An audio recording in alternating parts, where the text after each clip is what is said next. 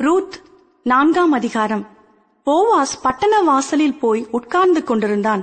அப்பொழுது போவாஸ் சொல்லியிருந்த அந்த சுதந்திரவாளி அந்த வழியே வந்தான். அவனை நோக்கி ஓய் என்று பெயர் சொல்லி கூப்பிட்டு இங்கே வந்து சற்று உட்காரும் என்றான். அவன் வந்து உட்கார்ந்தான். அப்பொழுது அவன் பட்டணத்து மூப்பரானவர்களில் பத்து பேரை அழைத்து இங்கே உட்காருங்கள் என்றான். அவர்களும் உட்கார்ந்தார்கள். அப்பொழுது அவன் அந்த சுதந்திரவாளியை நோக்கி எலிமெலேக் என்னும் நம்முடைய சகோதரனுக்கு இருந்த வயல் நிலத்தின் பங்கை மோவாப் தேசத்திலிருந்து திரும்பி வந்த நகோமி விற்கப் போகிறாள். ஆகையால் நீர் அதை ஊராருக்கு முன்பாகவும் என் ஜனத்தின் மூப்பருக்கு முன்பாகவும் வாங்கிக் கொள்ளும்படி உமக்கு அறிய பண்ண வேண்டும் என்றிருந்தேன். நீர் அதை சுதந்திர முறையாக மீட்டுக்கொள்ள மனதிருந்தால் மீட்டுக்கொள்ளும் அதை மீட்டுக்கொள்ள மனதில்லாதிருந்தால் நான் அதை அறியும்படிக்கு எனக்கு சொல்லும். உம்மையும் உமக்கு பின்பு என்னையும் தவிர அதை மீட்கத்தக்கவன் வேறொருவனும் இல்லை என்றான். அதற்கு அவன் நான் அதை மீட்டுக் கொள்ளுகிறேன் என்றான்.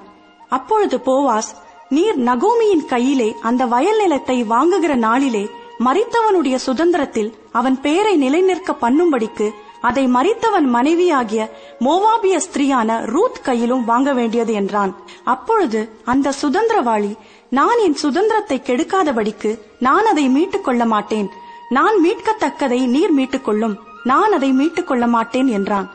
மீட்கிறதிலும் மாற்றுகிறதிலும் சகல காரியத்தையும் உறுதிப்படுத்தும்படிக்கு இஸ்ரவேலிலே பூர்வ கால வழக்கம் என்னவென்றால் ஒருவன் தன் பாதரட்சையை கலற்றி மற்றவனுக்கு கொடுப்பான். இது இஸ்ரவேலிலே வழங்கின உறுதிப்பாடு.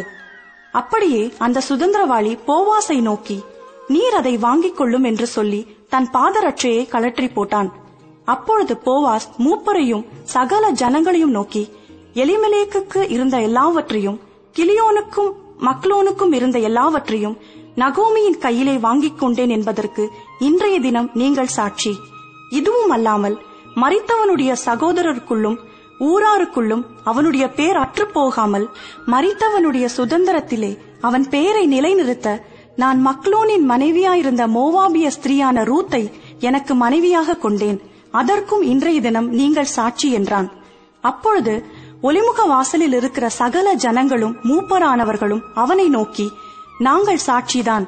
உன் வீட்டிலே வருகிற மனைவியை கர்த்தர் இஸ்ரவேல் வீட்டை கட்டுவித்த இரண்டு பேராகிய ராகேலை போலவும் லேயாளை போலவும் வாழ்ந்திருக்க செய்வாராக.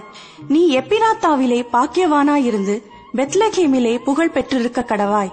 இந்த பெண்ணிடத்திலே கர்த்தர் உனக்கு அருளி செய்ய போகிற சந்தானத்தினாலே உன் வீடு தாமார் யூதாவுக்கு பெற்ற பேரேசின் வீட்டைப் போல ஆக கடவது என்றார்கள்.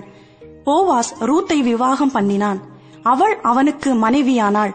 அவன் அவளிடத்தில் பிரவேசித்த போது அவள் கர்ப்பம் தரித்து ஒரு ஆண் பிள்ளையை பெற கர்த்தர் அனுகிரகம் பண்ணினார். அப்பொழுது ஸ்திரீகள் நகோமியை பார்த்து சுதந்திரவாளி அற்று போகாதபடிக்கு இன்று உனக்கு தயை செய்த கர்த்தருக்கு ஸ்தோத்திரம். அவன் பேர் இஸ்ரவேலிலே பிரபலமாக கடவது. அவன் உன் ஆத்துமாவுக்கு ஆறுதல் செய்கிறவனும் உன் முதிர் வயதிலே உன்னை ஆதரிக்கிறவனுமாயிருக்க கடவன். உன்னை சிநேகித்து ஏழு குமாரரை பார்க்கிலும் உனக்கு அருமையாயிருக்கிற உன் மருமகள் அவனை பெற்றாளே என்றார்கள். நகோமி அந்த பிள்ளையை எடுத்து தன் மடியிலே வைத்து அதை வளர்க்கிற தாயானாள்.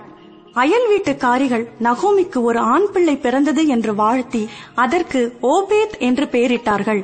அவன் தாவீதின் தகப்பனாகிய ஈசாயின் தகப்பன். பேரேசுடைய சந்ததியின் வரலாறு பேரேஸ் எஸ்ரோனை பெற்றான் எஸ்ரோன் ராமை பெற்றான் ராம் அமினதாபை பெற்றான் அமினதாப் நகசோனை பெற்றான் நகசோன் சல்மோனை பெற்றான் சல்மோன் போவாஸை பெற்றான் போவாஸ் ஓபேதை பெற்றான் ஓபேத் ஈசாயை பெற்றான் ஈசாய் தாவிதை பெற்றான்.